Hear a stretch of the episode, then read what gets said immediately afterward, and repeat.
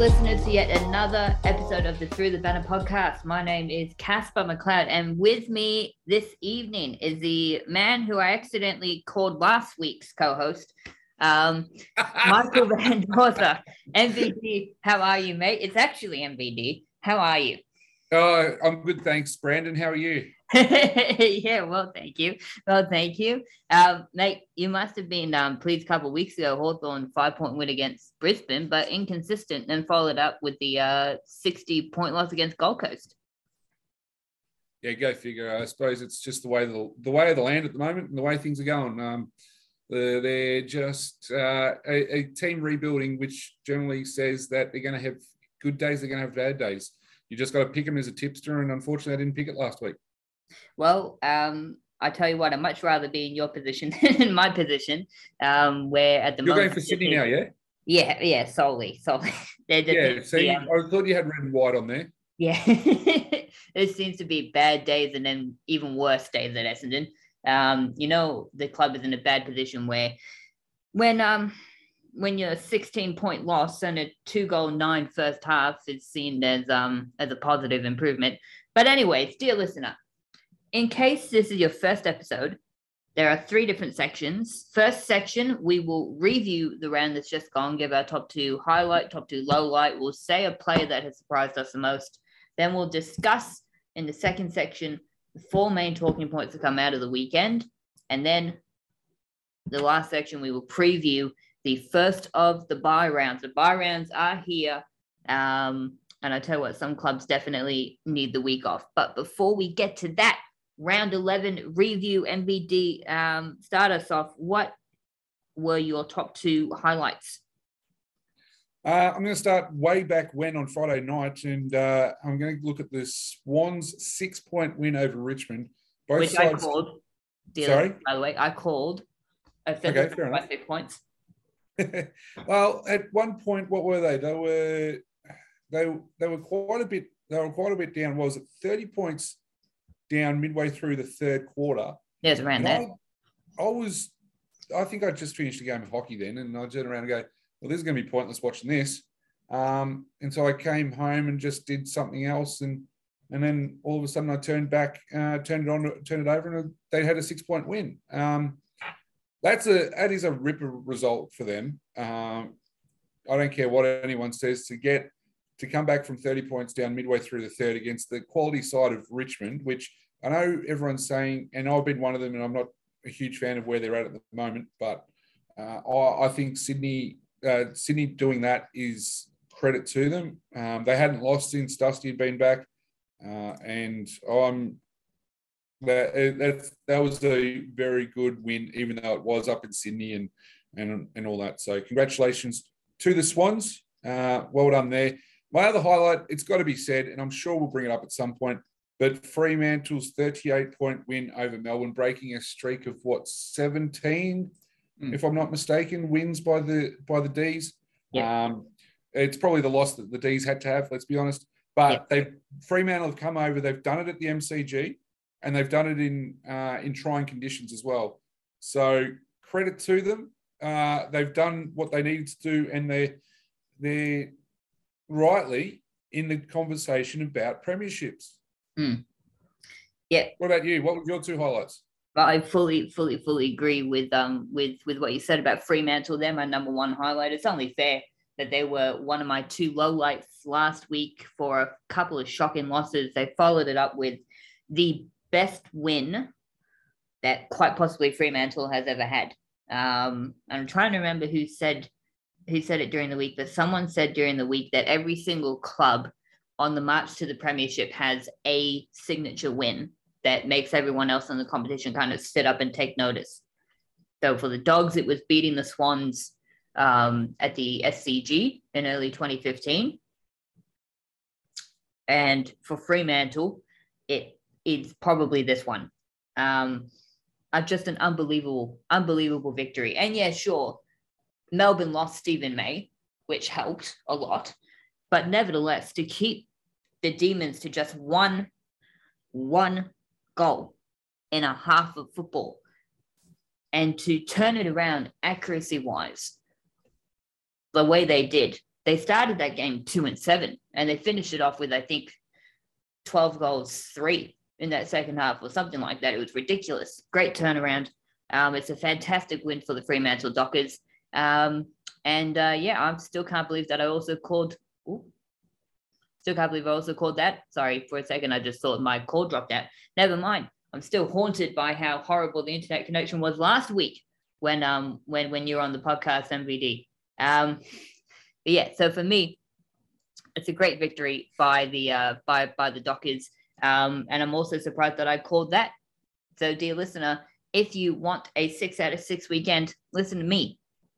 Anyways, I'm going to write the tips down. Yeah, I, I need six. I need six yeah. Um, now, low lights um, for every highlight. Oh, sorry, so I've got to mention the other one. Collingwood. Um, the one that I got wrong on the weekend. Great victory and forget the late fight back by Carlton. Forget the was it a high tackle um, with you know seconds ago? Should the Blues have gotten a free kick late to beat the old enemy who were eight and two and flying at a packed MCG is monumental. And last week I talked about Fremantle having a bad previous couple of games. Collingwood's last two weeks since that big loss to the Dogs has been the most impressive two weeks, I think, from anyone in the competition so far this season. To beat the Dockers in Perth by six goals and then to beat Carlton the way they did, two at the moment top four contenders, it's a great victory. And Collingwood are on the right track this year. They might fall off a little bit, as as young teams often do, but fantastic first half of the year, and Craig McRae's doing a great job. Now, uh, unfortunately, for every highlight, there is a low light. And while one Western Australian team is doing very, very well, the other Western Australian team is doing, uh, well, the opposite of that. The Eagles are, as um, Gary Lyon and Nick Riewoldt and Jonathan Brown pointed out, historically bad. They are at the moment at that same level of awfulness that Fitzroy were at at the end of their existence in 1996. They are as bad as the first year expansion Gold Coast Suns and Greater Western Sydney Giants, right? And Fitzroy, they had the pressures of the AFL forcing them to merge and the, the weight of the media on them, the weight of football existentialism crisis on them. The Gold Coast Suns and GWS were just starting. There were a bunch of 18 year olds and a bunch of washed out players from other clubs. What's West Coast's excuse? Sure, they had COVID. Sure, they have an injury list longer than the Flemington Straight, but that does not excuse non effort. I reckon you get a bunch of Auskick kits to play in West Coast uh, in, in the game for West Coast this weekend, and they can put in a more honorable performance than what the actual West Coast Eagles have been putting in. I mean, think about this. Before this year, the Eagles had only lost once in Western Australia by over 100 points since 1987. And this year it's happened twice. Like that does nothing, nothing can excuse that. They weren't that bad when Chris Judd and Ben Cousins left. Heck, no club, Essendon, when the whole squad got suspended, we weren't that bad the West Coast, you are worse than the Essendon Frankenstein squad of 2016. And the other low light for me, unfortunately, does have to be Hawthorn. It's just a it's a it's it's a game that I think many Hawks supporters, I'm guessing, including yourself, thought that they were going to win. Um, they were a chance to win. They were a good chance to win against another young team. And just like last year, the Suns proved too strong, but it's more than that. It's the fact that the Suns did it extremely easily. It looked like a training drill at stages during that first half, especially. Um, so yeah, disappointing weekend for the Hawks, but to be expected. Um, young teams, they they they do go on a bit of a roller coaster um, during the season. Um, yeah, and it was just one of those one of those uh, what what is it called? One of those drops. There you go. I was thinking like a wave. I was going to yeah, go one of, one of those drops. yeah, definitely one of those downers, and and what you got to expect it. Unfortunately, um, at some point, like I said off the top, I think we just got to expect it and pick the days that it's going to happen, pick the days that it's not going to happen. So um, see what happens um, in that one. Um, my two low lights, if I can call them that, for the weekend now. It's the weekend, yeah? Sorry, the last few days, right? You can say last few days in football.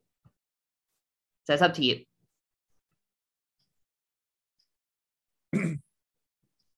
I, all right. I'm just looking across across the board.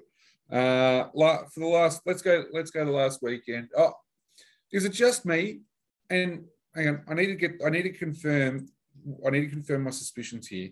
But that Melbourne Fremantle match, how many people saw that? Oh, I think the crowd was twenty thousand. I think. Hold on a second. Uh, twenty thousand at the MCG for a Saturday afternoon clash between two top four sides. To what be is fair, going on down there? to, to be What are you fair, doing people, to people down there at Casper? Look, MVD, to be fair, a Fremantle never draws a big crowd at the MCG. They've done it once and it was in a grand final. I agree. But still, surely, like these two sides, what they're current, okay, currently they are first and third on the ladder. Before Yeah. the round, it was what, first and fourth or something like that? Surely they draw at least 60 grand, 60,000 people there. So to the Melbourne faithful, there's a whack for you guys. Get out and support your club. Surely, if you had had 60,000 there, I reckon Melbourne would have got across the line. Mm. Go figure. Uh, my other one, my other low light, probably I'm going to go away from the AFL landscape, is the fact that the GVL lost to the Ovens and Murray League on Saturday uh, by 50, o- 55 points. Ooh, These are two big rivals in the country, and you can't get any bigger rivals in country football at the moment than the Goulburn Valley League and the Ovens and Murray Football League. The Ovens and Murray out of the uh, out Albury way. Players like Michael Newton, uh, Ben Reid are out there um, playing uh, playing football out there, and uh, and our GV league. No, neither of them showed up, by the way, to uh, to play in the uh, interleague clash, but the the GVL got towed up to the tune of 50 odd points, and their leading goal scorer was a backman. They threw they threw a bloke by the name of Lachlan Smith. Now, I don't know if he's too old or what, but if he doesn't get looked at at some point in time, I think he was looked at. Uh, he was on a Collingwood list a few years back and all that. But if Lachlan Smith doesn't get looked at again for an AFL selection, the bloke is an absolute gun. He's played over 150 games in the GVL, playing back mainly, but can swing forward. His intercept marking is second to none. And seriously, I reckon there's sides in the AFL that could do with that right now. I know we've just had the mid-season draft, and congratulations, Will Hayes from up here, who got uh, re-selected by Carlton, um, which will be which will be a very handy pickup for them. Um, but I look at it and go, there is every chance that some of these players could have been looked at. So if you want to, and I'm going to plug my own work, and I don't care, Casper, you can shoot it down or cut this part out. I don't have a problem with it. But I'm going to plug my own work. GVL.com, uh, the GVLeague.com.au, I think is the website. And check out the links from last week's games. There's some really good under 18s players playing in the in the game beforehand. Um, a bloke who I reckon should be picked up from the uh, from the Ovens and Murray, um, but also from the GVL. There's a couple of very handy inclusions. Um, and w- seriously, uh, I think that's something that people should start looking at. I like it. I like it. MVD, you're going outside the box there, giving the GVL a little bit of a, a little bit of a whack. Michael Newton, God, that's a that's a callback. 2007 Mark of the Year winner, um, and Melbourne Football Club legend Michael Newton. Um, yeah, I'm- I'm looking forward to. I'm looking forward to getting up there and um and when watching some GVL action on the weekend up in um up in Seymour. Super super super excited for that. First time I'll be going up there. Um, in oh just over a year since the um since last year was cancelled. So um now looking forward to it. Looking forward to it. Um now the player that surprised you the most, MVD, if you if you haven't got one, I'll give you time. Do, do, do you have one? Go ahead. You can go first. A player by the name of Michael Frederick. Now, already this year is his career best year in terms of few different crucial categories. His average disposals is up, number of goals on average is up, number of tackles he's laid per game is up, uh, and fantasy points rankings, he's up, right? Already this year more than his previous seasons. This game on the weekend is his best game of the season in those categories, right? He has dominated on the weekend. It was, it was, he was kicking goals, he was laying crunching tackles, he was racking up so much disposals that I'm surprised he wasn't sent to the Alfred for leather poisoning. It was a great performance by Michael Frederick. And the fact that he's only 22 years old is what's most impressive to me. But for me, it was more than just the goals, it was more than just the tackles.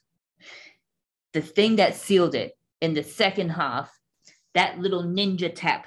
If you haven't seen it, have you seen that MVD? The little ninja tap he does. The, oh, it's amazing, Nope. right?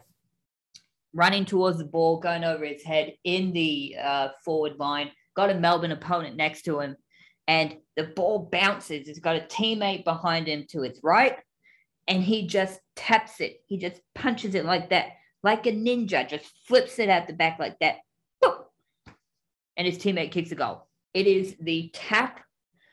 Nat Fyfe did a thing with KO where he watched that game with his friend, and Nat Fyfe's friend said that that was the tap of the season.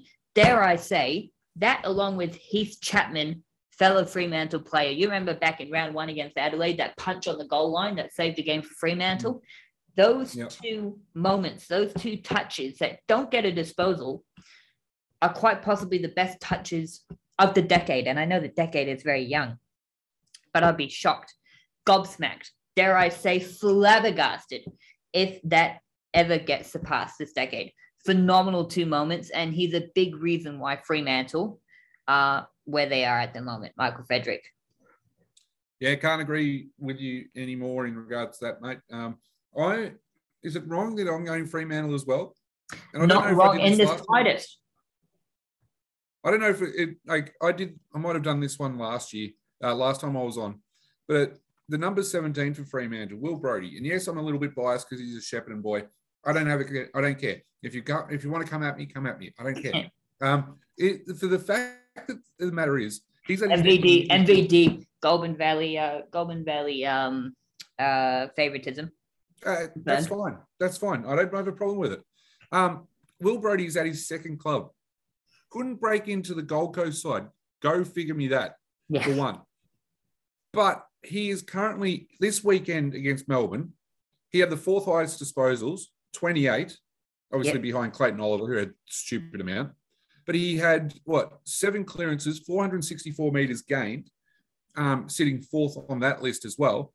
But what how they got rid of him, I have no idea. He's averaging 28 disposals a game. He's averaging six and a half clearances a game. He's averaging 354 meters per game and 4.6 tackles. Go like, come and tell me someone else who's having a better year as a second at a second club or throughout the year, and I'll go, he. uh, he's got to be up there in some sort of calculations for.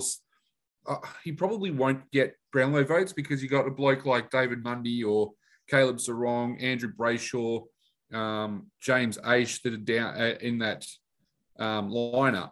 But he's going to poll high in their best and fairest votes. I, I get the feeling, and he will be top top ten. I- I'm calling it now.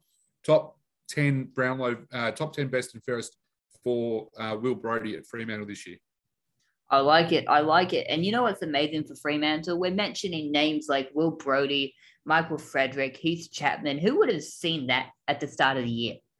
Who would have seen that mentioned? Uh, to be perfectly honest, yeah, I wouldn't. I didn't even expect that. Like, I'm like, okay, Will's gone to another club. Good on him. All the best to him. I hope he gets a fair run at it.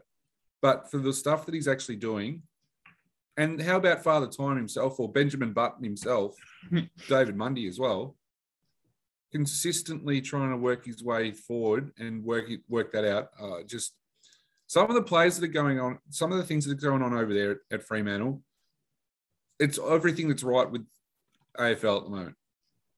Yep. I'm dis- um, yeah, I'm disappointed we got to wait till Sunday evening to, to watch them play again, to be honest. Yep. well, explorer, uh, Spanish explorer back in the 1400s, Ponce de Leon tried to find the Fountain of Youth. Little did he know it was in a place called Fremantle, Western Australia. That's traveled to the wrong end of the world. It's a Pirates of Sorry, the who? It's a Pirates of the Caribbean reference. Yeah, okay. Clearly, I'm up to date with my Johnny Depp stuff. no, sorry, right? It's just been Moving on. Yeah. Anyways, anyways, uh, Casper, Pirates of the Caribbean nerd confirmed. Um, although I think that was confirmed when I made a Pirates of the Caribbean. I made a joke based on Pirates of the Caribbean in a previous episode. Um, if you didn't listen to that, dear listener, then what are you doing? Go back and listen to the other episodes. Was that when I was on as well? Um, I get the feeling I was back on. I was on this one. you know what, dear listener? Why don't you listen back to all the other episodes, find out which one that is, and then you let us know whether or not Michael Van Dorsa was on that or whether or not it was another co host. Thank you very much for doing me that service.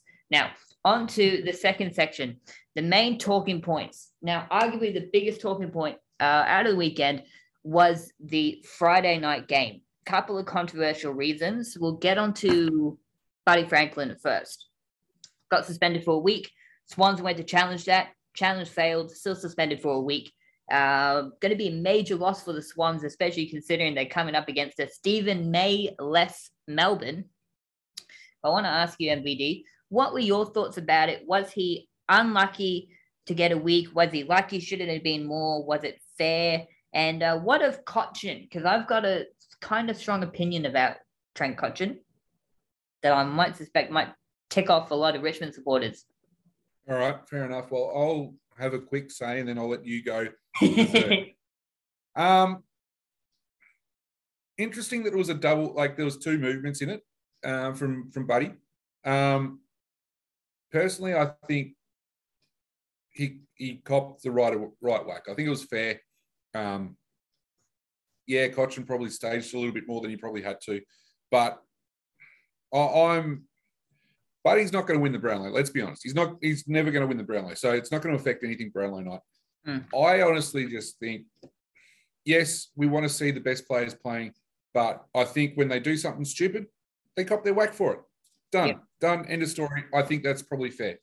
Um, so that's where I'm sitting in regards to it. But what do you reckon about Trent Cotchin? oh well. I'll make yourself a cup of tea quickly, ladies and gentlemen, because I think you have enough time for the time Casper comes back. first off, right? Look, um, I'll, I'll just touch upon Buddy first.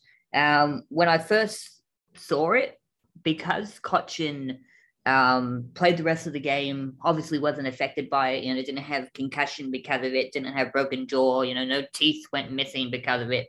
Um, and the AFL is always so results based when it comes to their suspension. Um, I kind of thought that Buddy might get off you know, don't have to worry about suspension. And so the fact that he did get handed a week, I was a little bit surprised at at first. But looking at it, yeah, you don't want players hitting each other in the head. And I've seen arguments from people saying, was it a punch or was it a slap? I don't think it matters. You don't want players hitting each other in the head, no matter if it's an elbow, no matter if it's a punch or a slap or a hit, whatever. You don't want that happening. You want to protect the head. And I totally understand it. Um, and he's a little bit lucky um, I think both players are a little bit lucky the fact that there was no long term damage to that. Because if there was, Buddy would be looking at multiple weeks. Um, but with that being said, though, I'm going to try and say, I'm going to try not to be biased when I say this, but I think that someone like Cotchin, right, he's a bit like Hayden Ballantyne was at Fremantle, right? Very like pesky, right? He's a pest, right? He gets in the face of the opposition and you know she shoves them around. And you know I, I still I still remember that 2017 prelim final where he knocked um I think it was Callan Ward he knocked Callan Ward almost completely senseless. And he managed to you know play in next week's grand final as um as a bit of a sore point for me as someone who who wants fairness in the competition. And look right there are clubs that people will say are always, you know, benefited by the match review panel, and it's always Richmond is up there. Um, but truth be told, right, if you actually look at what happened, I reckon Trent Cotchin headbutted him, buddy. I reckon he headbutted him in the chest. So that's why I reckon that Buddy actually did what he did. I don't think Buddy would just do that just out of the blue, right? It's not like Andrew Gaff, where, you know, they're having a little bit of a tussle and the Gaff's just gone bang like that. Or Barry Hall, where he's, you know, decided to become a bit of a Muhammad Ali. Boom. Sting like a butterfly, definitely more like stinging like a freaking bulldozer. Um, that that not an expression? I feel like it should be. Anyways, um, so like a Cadillac, sting like a Beamer. yeah, that's it. Um, for me, what happened to Buddy, I think, was fair, but honestly, Cotchin at some level, and I'm not saying that any player deserves to get punched in the head, but at some point, if you're going around headbutting people, then surely you have to expect a little bit of retaliation. And maybe the retaliation shouldn't be a punch in the head, right? I remember when Nat Nui um, and Zach Merrett, you know, had their little tussle in the final a couple years ago. And when Zach Merrett pulled Nat Nui's hair and Nat Nui, you know, struck out at him. Honestly, yeah, it wasn't great what, what Nui did, but what did Zach Merrett expect? You don't go around pulling people's hair. Same thing with Trent Cotchin, don't go around headbutting people. And maybe he is lucky the fact that Buddy didn't break his jaw. I'm not I'm not saying he should have. I'm just saying he's lucky. All right. Well, Scott Thompson pushed Barry Hall over when he when he was The doing joint his shoelace. And then he yeah, nearly got nearly got choked. Or it did get choked. Nearly got choked to death. Yeah, I had to tap out. I mean, yes, I understand you probably got to take some of these pests and deal with them, but at the same time, you've got to you've got to go about it in the proper way. You can't be just going out being full on thuggery, I which I'm not saying is what Buddy did because it wasn't. But at the same time, like you got to do it within the rules. Look, I fully agree with you, right? I fully agree with you. But for me, right, you got to realize that in it's easy for us, right, sitting in our living rooms, right, on Thursday, right, we're being a little bit of the Monday quarterback here, right? It's very easy for us to say what players should and should not do in the heat of battle, but you know, playing hockey, right?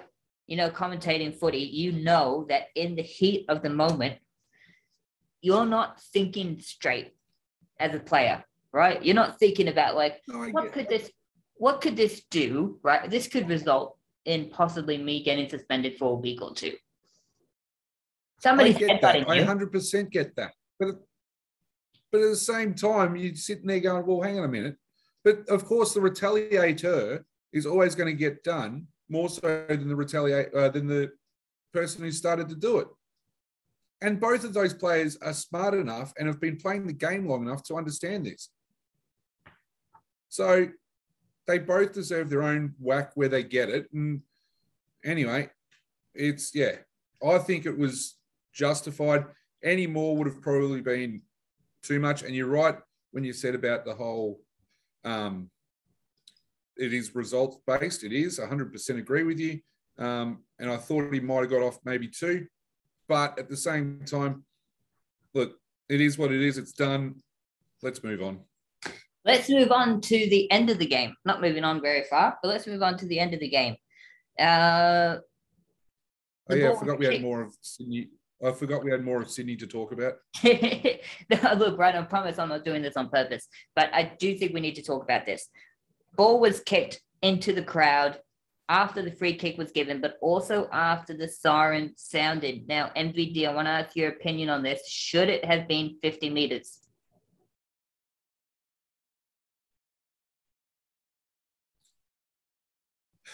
No, Mm, purely and simply because you sit there and I don't know about you. What is it? Forty thousand capacity at the SCG.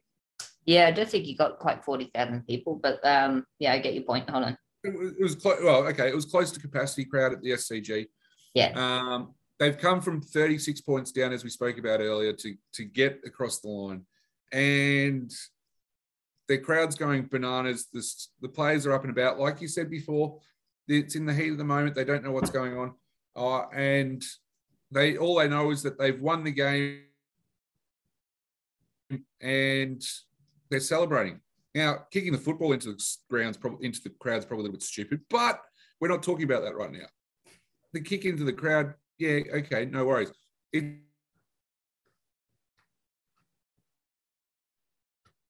they probably haven't heard the whistle. And we've we've seen it a number of times where the umpires call things back because players haven't heard the whistle. So I think it was the I think it was the right call not to award the 50 meters because it, they probably didn't hear it. And again, we're asking, we're speculating what as to what um, players want or players can hear. Um, yes, I agree with that. Um, for me, right, you've got you have a player who and and and plenty of players have kicked the ball into the crowd when the siren's gone, right? I remember when Melbourne got upset by Adelaide in 2021, uh, there was a Crows player who booted the ball into the crowd um, when the siren went, right? Plenty of players have done it. Plenty of players will do it, right? I suspect that if the Swans player in question actually heard the whistle and then heard the siren, he could have thought that it was the siren to, you know, the whistle to signal the end of the game, right? Because technically, technically, the play doesn't finish until the umpire on the ground hears the siren, at which point they blow the whistle. Correct. So, ask, I, ask St Kilda supporters about that. or Fremantle supporters. Same thing, yeah. Same difference. Both clubs with very little success. Both clubs should probably fold. Um, no, I'm joking. I'm joking. Joking. Right? Don't come at me. All oh right? boy, gosh. Don't come at me. Right? Okay look, right, I'm on the Fremantle bandwagon this year and I'm slowly getting on the Saints one, all right? Don't come at me, all right? I like living in St. Kilda in peace. Um, now, beep, beep, beep, beep. I might have just doxed myself. I don't care. I'm continuing. Um, look, for me, right, Siren's gone, right? The free kick, I think, should have been paid, right? Regardless, free kick was paid. And then the siren sound, right? Whistle went, siren sound, and then he kicked the ball into the crowd. As far as I'm concerned, the act of kicking the ball into the crowd happened after the game had finished, right? After the siren had gone. Had it happened before the siren sounded, then that is absolutely a 50 meter penalty, right? Now, we have seen last year, right, another controversial Swans win against a big Victorian club, Geelong, right? A Swans player get tackled inside their defensive 50, right in front of the goal, and the umpire about to blow the whistle for holding the ball, and the siren sounds. And that's the end of the game. And the umpire say to the Cats players, sorry, the game finished, right? You can't pay that free kick after the game's finished, even if the act happened before the siren sounded, right? And that was before the siren sounded. This happened after the siren sounded. So for me, you cannot have a 50 meter penalty paid after the final siren has sounded. And I know, I know that Essendon were the beneficiaries of exactly that happening against Fremantle earlier in the year, right? As if they made much of a difference to the result of that game. Still lost by a lot, but nevertheless, I understand, right? But for me, it was the right call on Friday night. There was not a 50 meter penalty. Now, on to the next big talking point out of the uh, out of the weekend. You know, just pull up what is the next big talking point. Um, next big talking point. Let's. Oh, this is interesting. Now, I would have had this game on Friday night football, but since I don't make the fixtures, it's on Sunday twilight football instead for some reason.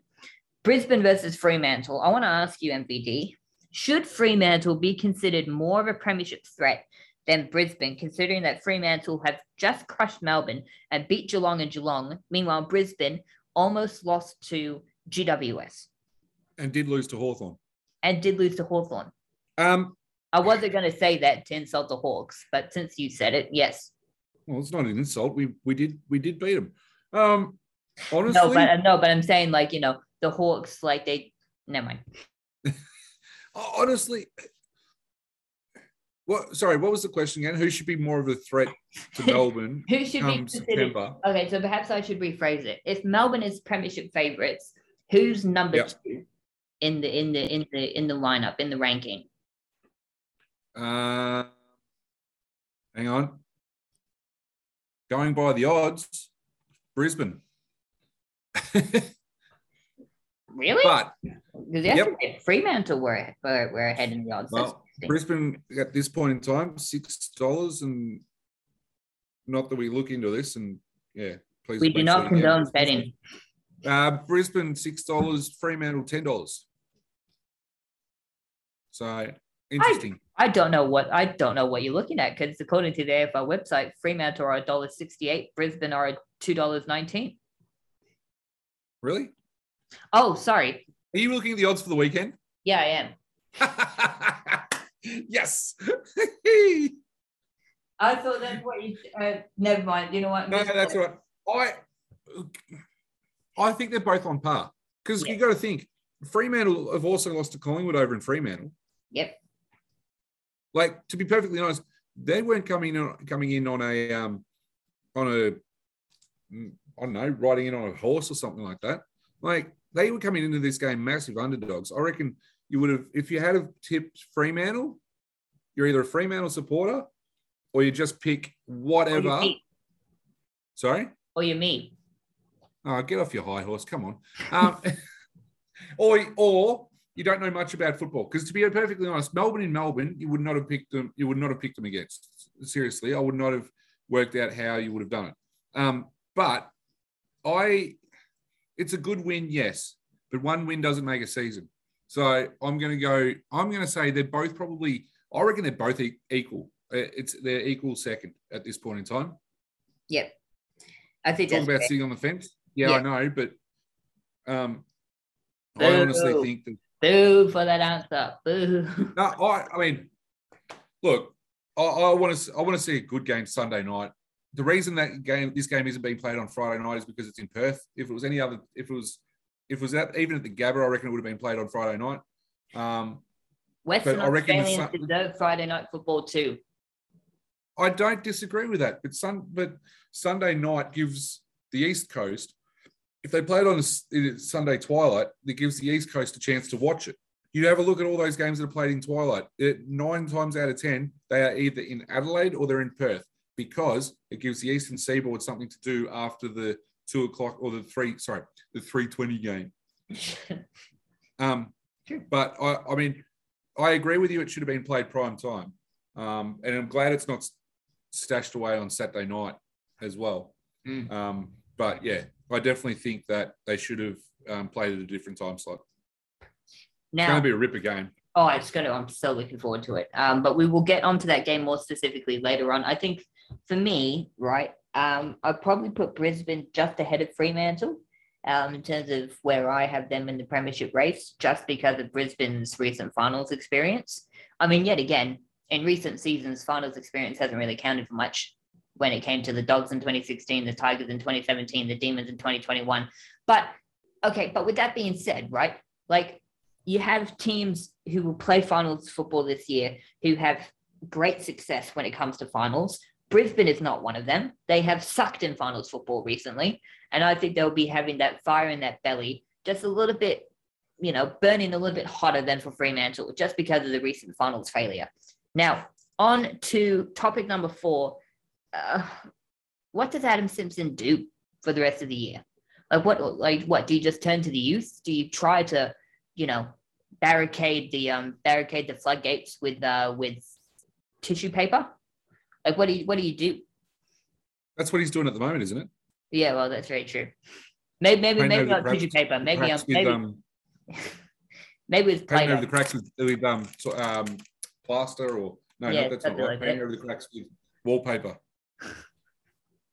Um, paper mache. what does he? What does he do?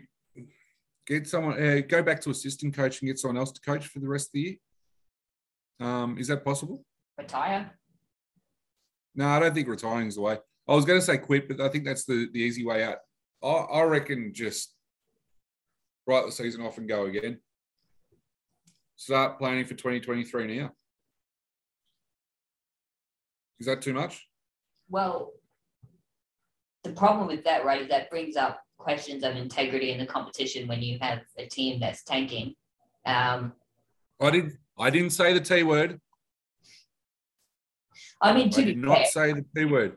to be fair, the way that they're playing at the moment, it's not they're, they're playing they're playing worse than Melbourne were when they were tanking. Right? Now I'm not Yeah, saying that I'm not I don't saying think honestly. I honestly don't think West Coast are tanking. I just don't think they have the cattle in the right park. the thing that's mind-boggling though, MVD, right? They're losing by over 10 goals every single time they play at home. On the weekend, they had nine premiership players playing, nine of them. And the only one who actually showed up was Jack Darling, who's finally done something this season. Took long enough to get bloody vaccinated. Finally got vaccinated. Showed up finally in week blooming 11. Kicked four goals. Yeah, Hey, they- done something. There's something that's not right over there, and I don't know what it is. I can't. I, I just can't even work it. But they are so unwatchable. It's not funny. I want to ask you, MVD, quickly before we We're move on. gonna. Sorry, apologies. I No, that's you. all right. Keep going.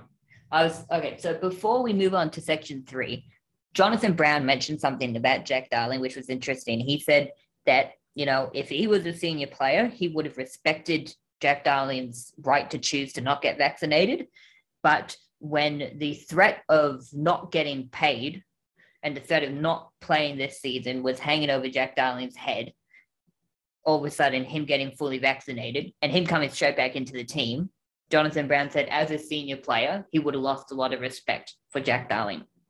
I think as Nick Riewoldt pointed out as well, Oh, that 100%. round that round four win against Collingwood with all those WAFL players in there, great win. And then they bring in all these underdone, washed out, has been players from 2018 who have done nothing to earn their spot back except for what they've done in seasons gone by. Now, I want to ask you, MVD, what do you reckon of these two points? I, I I agree. I think I I completely agree. I think they've um they've brought them back and brought them back at the wrong time. Possibly that's probably one thing. They brought the- they rushed them back in because they had all these youngsters playing. Um, let's be honest, they could have found their own McDonald, Tip, and Woody out of it all, um, but they haven't. Mm. They They- haven't. Um, and I I think they need they need to yeah. Uh, I don't I don't agree with the fact that he's playing. I don't agree with the fact that he was rushed back in. Can you imagine being a young forward at, at West Coast and, and seeing Jack Darling go, oh, all of a sudden he's off the whiteboard now, and then next week he's straight on the whiteboard? Like, Yeah. give me a spell. I personally I know how much that irks me at local level to try to see um, players come back into this into a side, even playing cricket when they haven't when they haven't done a preseason or they haven't done training and and yet they're picked in a grade above you. Like you sit there and go, well, what the hell am I doing here? So yeah, I, I completely agree. I think Darling shouldn't. He should have done a full preseason before he got into that side. Yep. Which is probably why your comment earlier about thank goodness he's finally done something is coming to fruition. Imagine, and I'm saying that as someone who's not a West Coast supporter. Imagine being Yeah. a West Coast supporter. And Oh, they'd be furious. honestly, um, now MVD, we'll get into the third section. Uh, it starts off this buy round, these buy rounds, I should say, start off with a thrilling Friday night encounter. It's the dogs amongst the cats, or the cats amongst the dogs, depending on your viewpoint. I want to ask you the age-old animal rivalry. Uh, call it the uh, the Tom and Jerry rivalry with that dog. What was that dog's character's name? Um, uh, Butch, wasn't it? I can't remember. Oh, I don't know. I'm calling him Butch. It's the Butch versus Tom rivalry. And I want to ask you, who's going to win in the battle of the household pets? Will it be the cats or will it be the dogs? I don't know. oh, I've tossed the coin up a couple of times and I'm trying to figure it out for my tips tomorrow, and I'm like, it's not working. Ah.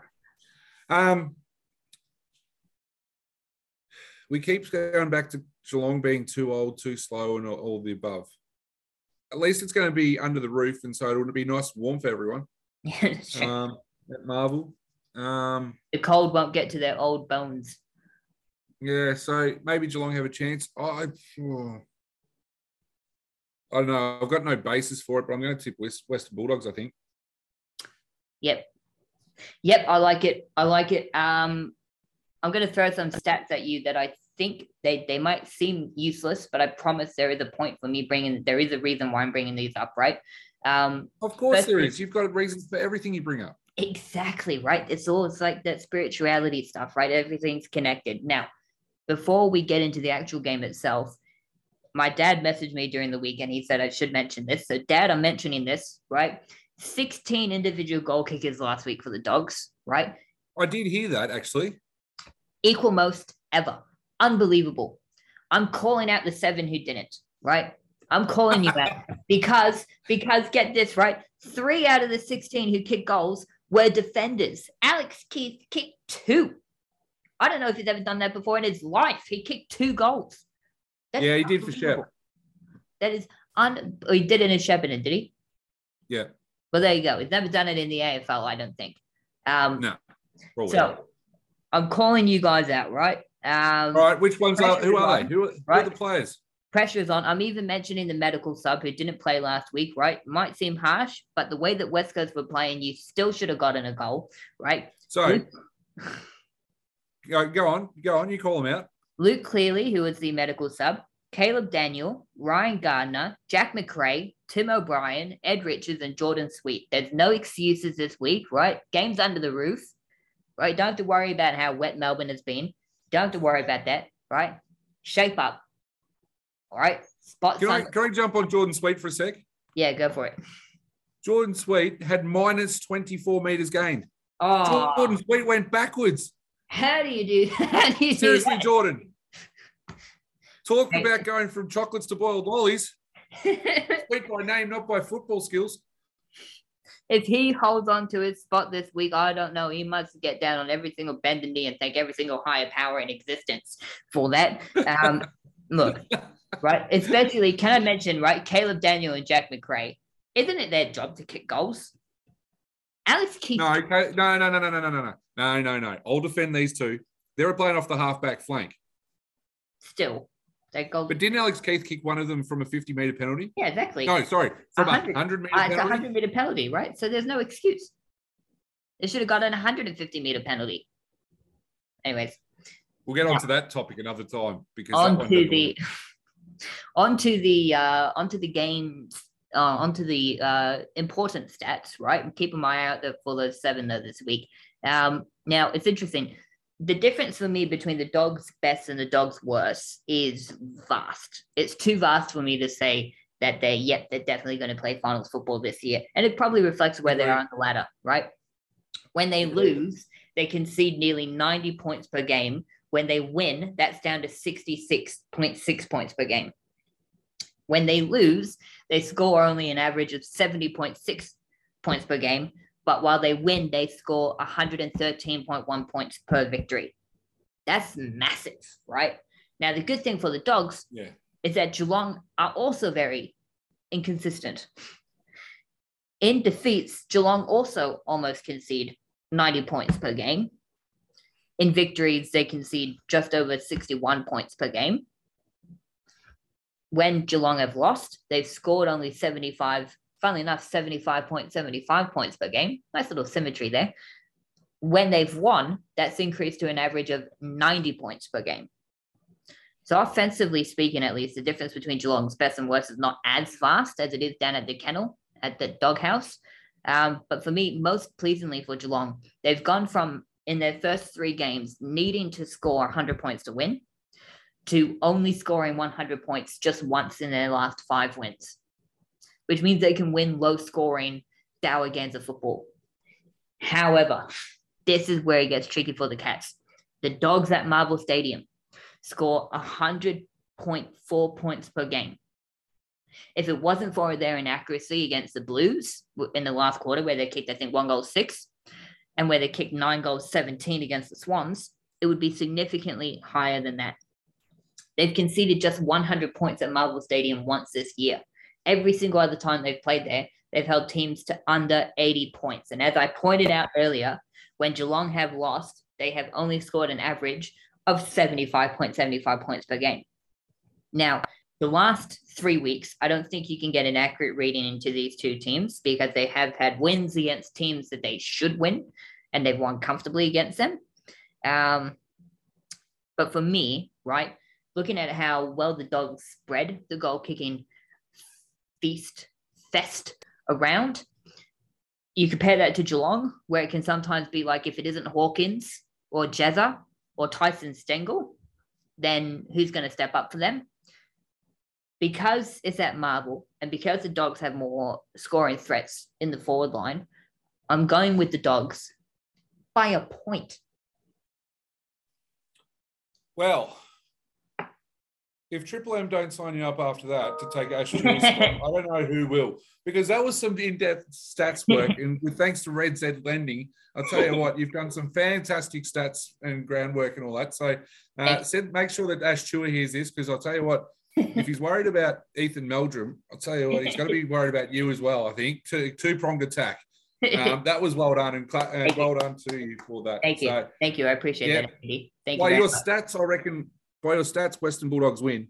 Mm. Um, and well, what is it? 40, 45 out of 48 games get one if you kick 100 points first or something like that. I don't know. Yeah. Some random stat. If you win, if you get to 100 first, then you're going to win most most games. So, yeah. I want to stress, dear listener, that I uh, I was terrible at math in high school. So take that what you will.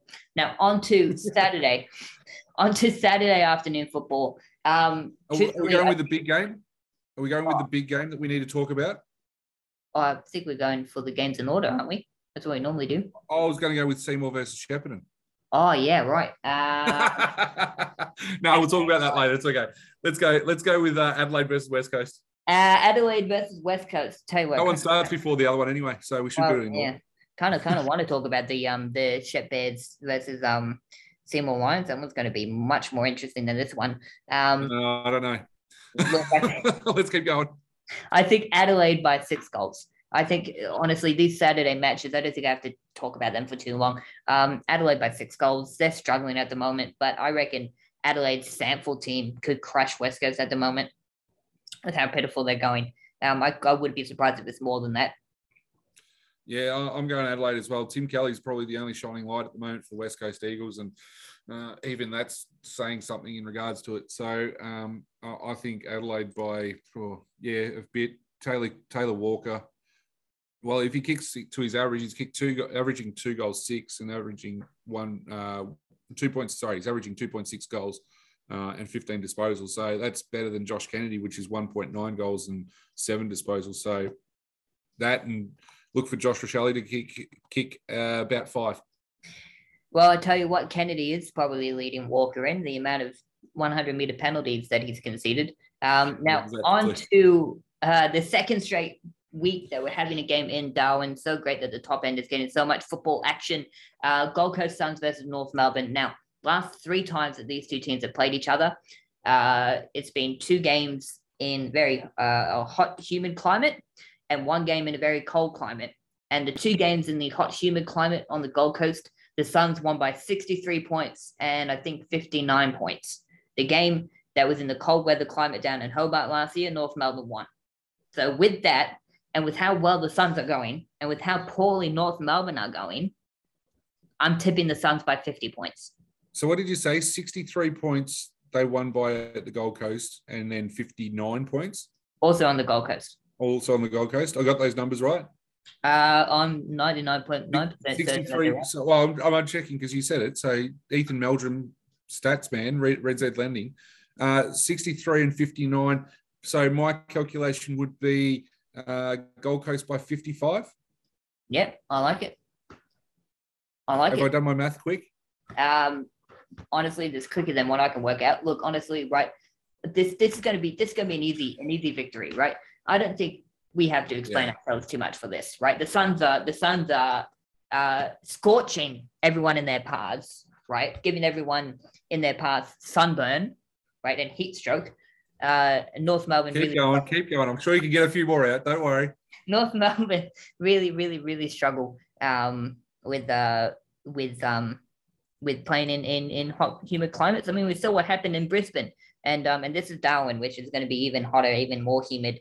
Um, yeah, Suns easily. They say you shouldn't look in the uh, at the sun directly for too long, or you'll go blind. Uh, and I think the Suns are going to leave them seeing stars. Alrighty, Chris, let's keep moving. There you go. Hire me, someone to commentate football, please. Anyway, Melbourne versus Sydney at the MCG. Um, now MVD, no Buddy, no May. That probably cancels each other out. Uh, who wins? Melbourne. Uh, sorry, you're gonna hate me for it. Um, Melbourne win. Their midfield depth um, it's probably too strong uh, in regards to it. Uh, they'll be fuming after last week and dropping that that match to Fremantle. Simon Goodwin will probably, uh, and he probably won't have to do too much. I reckon come from Max Gawn, Christian Petracca, and probably Clayton Oliver, and they were sitting there going, "Come on, boys, we're better than this. Let's uh, let's show the competition why we're the reigning premiers." Um, yeah, nobody, no mate. Look, it just it just means the game misses a matchup. That's that to me is um, that one. Um, but yeah, I saw somewhere on social media last week the end of May could spell dramas for the Demons. We'll wait and see what happens on Saturday night. Now we're in the start of June. I, see, I see, I see what you did there. Um, look, uh, for me, um, I think it's going to be a lot closer than what a lot of people think. Um, I know Fraser, who's another co-host, is very nervous for this game as a Swan supporter, but honestly, I I think you know, these two teams, they play each other very well, and the Swans have historically done exceptionally well against Melbourne. Um, last year was a great game. Melbourne won by just nine points. Uh, between 2010, sorry, 2011 and 2021, Melbourne only beat the Swans twice, and one of them was by less than two goals. Um, Steven May, I think, is a bigger loss for Melbourne than probably Buddy is for Sydney. Um, and it's a good test for the Swans. With that being said, though, can they be a prolific scoring team without Steven? Uh, sorry, without Buddy Franklin in the forward line? Um, I'm not 100% certain. Uh, it's up to the likes of Peter Ladhams, Tom Hickey if he plays, and Logan McDonald to really step up um, in Buddy's absence. Because if two of them can fire on Saturday night, then I think Melbourne's backline is in big trouble. But I think that's a big if. I'm tipping Melbourne by 11 points. On to Sunday. Uh, and let's admit this the game that we probably want to be over so that we can get to the other Sunday game. Um, Hawthorn versus Collingwood. Well, you know which way I'm going to go. Uh, let me guess. So you're going to make the same mistake as last week? No. Um, oh, okay. I, I think, sure. I mean, surely uh, Hawthorn's been up and down and up and down and all that sort of stuff. I, I honestly don't know whether or not um, Collingwood's much better. Yeah, they beat Carlton last week. Yeah, they've beaten Fremantle. That they're they're in they're in form. Um, last year we beat Collingwood by 19 points. 2020 we lost by 32. We won by four in 2019. Go figure. Our last four have been has been terrible. Let's be honest. Our last five have been terrible. Mm. Um, and Collingwood are three and two in the last five. So, and they beat Fremantle and Carlton. So it's it's going to be interesting. I don't think Hawthorn will play as badly as what they did last week. They can get off to a good start, they'll play well. Um, yeah, I think I'm going to go Hawthorn yeah, I might have my yellow and brown glasses on, but at the same time, uh, surely they're not. There's not going to be a huge difference. You would think in in this game. I think it's going to be a good game. Um, two of the surprise packets so far this season in terms of how well they've been going. Um, it's interesting. Hawthorn for the longest time, you guys had a dominant winning record against Collingwood. Um, and talking to Liam uh, Webster McAllister, who is another co-host on this podcast, a Collingwood supporter, he said that he used to always be afraid of, uh, of Hawthorn games because, you know, you, how much you guys dominated them. The last few years or so, it's kind of even up a little bit um, yeah. to the point where you can almost kind of say that that doesn't matter anymore. Because that's long, long, long way back when you guys had your um your three-peat dynasty. Um, for me, I think looking at this game, I trust Collingwood's youngsters more than I trust Hawthorn's youngsters. I trust Craig McRae more than Sam Mitchell as coach.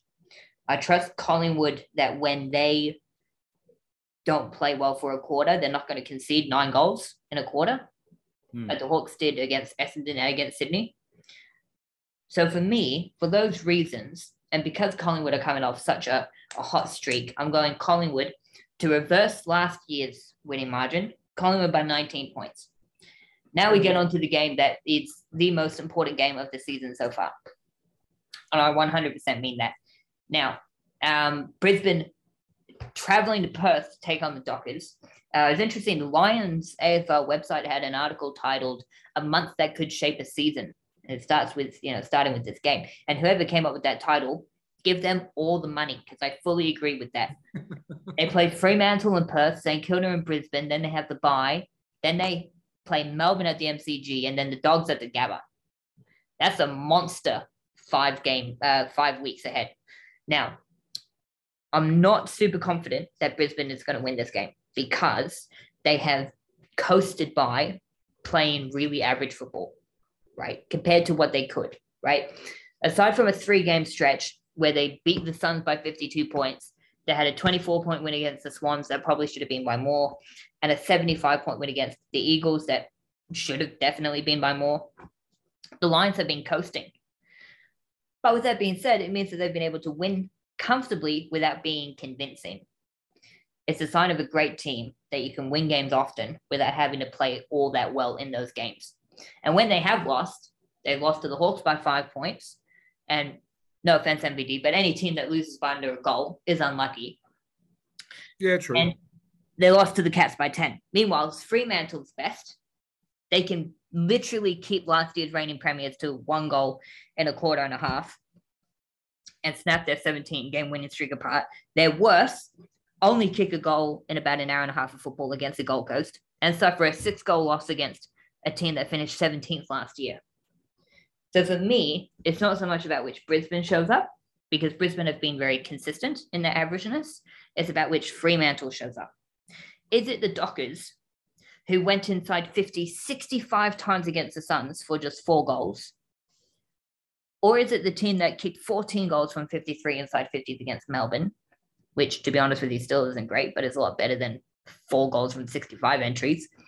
Is it the team that kicked two goals, seven in the first half against Melbourne, or the team that kicked 12 goals, three in the second half? This is the biggest test of how Fremantle have improved. Now, this is an interesting stat, right? Last year, in round 20, round 20, they came off. Uh, they had an emotional charged upset win of lot of the previous season's reigning premiers, Richmond. They played Brisbane in round 21 in Perth, and Brisbane won by 64 points. Crushed them. Now, I think they have shown this year that they can follow up a big emotional victory with another win and they are playing better footy at the moment than Brisbane. How can I possibly tip against Fremantle after last week? And according to the Bureau of Meteorology, Perth on Sunday only a 5% chance of rain. And considering how terrible Fremantle played in the rain, this bodes well for the Dockers. I reckon this weekend is going to be bookended by classics, the Dockers by seven points.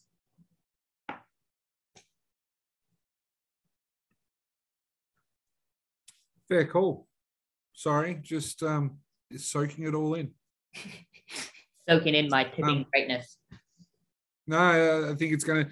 It's definitely exciting, and it's definitely going to be an absolute ripper. Um, you'd think Freo at, at Freo, isn't that the old rule that you tip West Coast, uh, Western Australia side, sorry, Western Australia sides in Perth? Um, well, with that being said, Fremantle's two out of their three losses have come in Perth. So well, that's and that's true too. So go figure. Uh, normally you could bank eleven wins on the on from there. So oh, yeah, I know the teams are coming out soon, but I need to see what's going on team wise in regards to this because it's going to be an absolute ripper game. Okay, I know um, I jokingly booed you. You earlier. went Freo, didn't you? Yeah, I went Fremantle. Yeah, I'm going to go Brisbane just because I can. I was about to say if you were if you were if, you were gonna say no no no I can't decide I can't decide because the teams aren't out yet. I was gonna say I know I jokingly booed you early for an answer, but boo boo get off the stage. Um, no, it's all good. I want to ask you right. So before we finish, which game are you most looking forward to, and which game do you think is going to be the biggest blowout? I'll go first. I think I it's it's tough, right? Either right, you've got great games that finishes around. You got either Dockers v Lions, third versus second, or you have the Dogs versus Cats, i.e., which team on the umpire is going to favor the most. Uh, I joke, by the way. That's a joke. That's a joke, by the way. That's a joke. Is it a joke? I don't know. No, it is a joke. Um, as for the biggest blowout, it's Gold Coast versus North Melbourne. I mean, Gold Coast versus North Melbourne, easy. Even if it was played in the freezing cold Hobart, I'm still tipping the Suns to win because it's in Darwin. The Kangaroos, poor things, they're going to struggle in the heat. Um, yeah, Suns are going to blind them. Um, all right, I'll go with I'll go with the last game. Fremantle versus Brisbane. Looking forward to that one the most. And the game that I think could be the biggest blowout. I was going to go with the Suns and North as well, but just because I can, I'm going to go with Adelaide versus West Coast. Ooh, big call, big call. I like it. MVD, thank you so much. But Casper, before we go, oh, I've got to do this for you. It's okay. been 10 years to the day since this happened. Let's see if it play if you can hear it properly.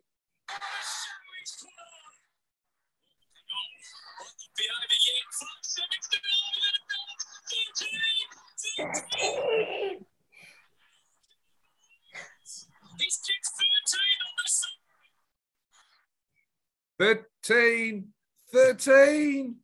10 for years to the day, Casper, since that happened. For those of you uh, unable to hear that, and I suspect that will be 99% of you, that oh, is Buddy Franklin. That is Buddy Franklin kicking 13. No, we did hear it. It was just very, very quiet. But um, oh, Buddy. Franklin kicking 13 goals against North Melbourne, uh, narrowly beating out North Melbourne, by the way, for their total in that game. Yeah. Uh, just an unbelievable effort. And it's good to know that North Melbourne, even after 10 years, are still just as terrible. Um, MVD, thank you. and congratulations. I must I must say a throw congratulations to all the players that got picked up in the uh, in the mid-season draft. Yes. All the best. Um, keep an eye on. Uh, obviously, there's a few of them going around, but one that is very interesting, um, and you'll understand why when I say it. Josh Carmichael got picked up by Collingwood. All right, so it's very interesting. He's from West Adelaide. He's 189 centimeters and 88 kilos. Uh, but the interesting part about it is he was born on the 1st of January 2000. Wow. There you go. That's um and I'm done. On that note, I'm mic dropping. You know I'll what? see you later. You know what? I've worked hard for all these stats, and you come along and you just drop that little bomb right at the end. There you go. There you go. My drop moment. MVD. Good luck for Sunday. Um, hope it's a good game at the MCG. Thanks. Good and, luck for you. Good luck for yours as well. Yeah, thank you.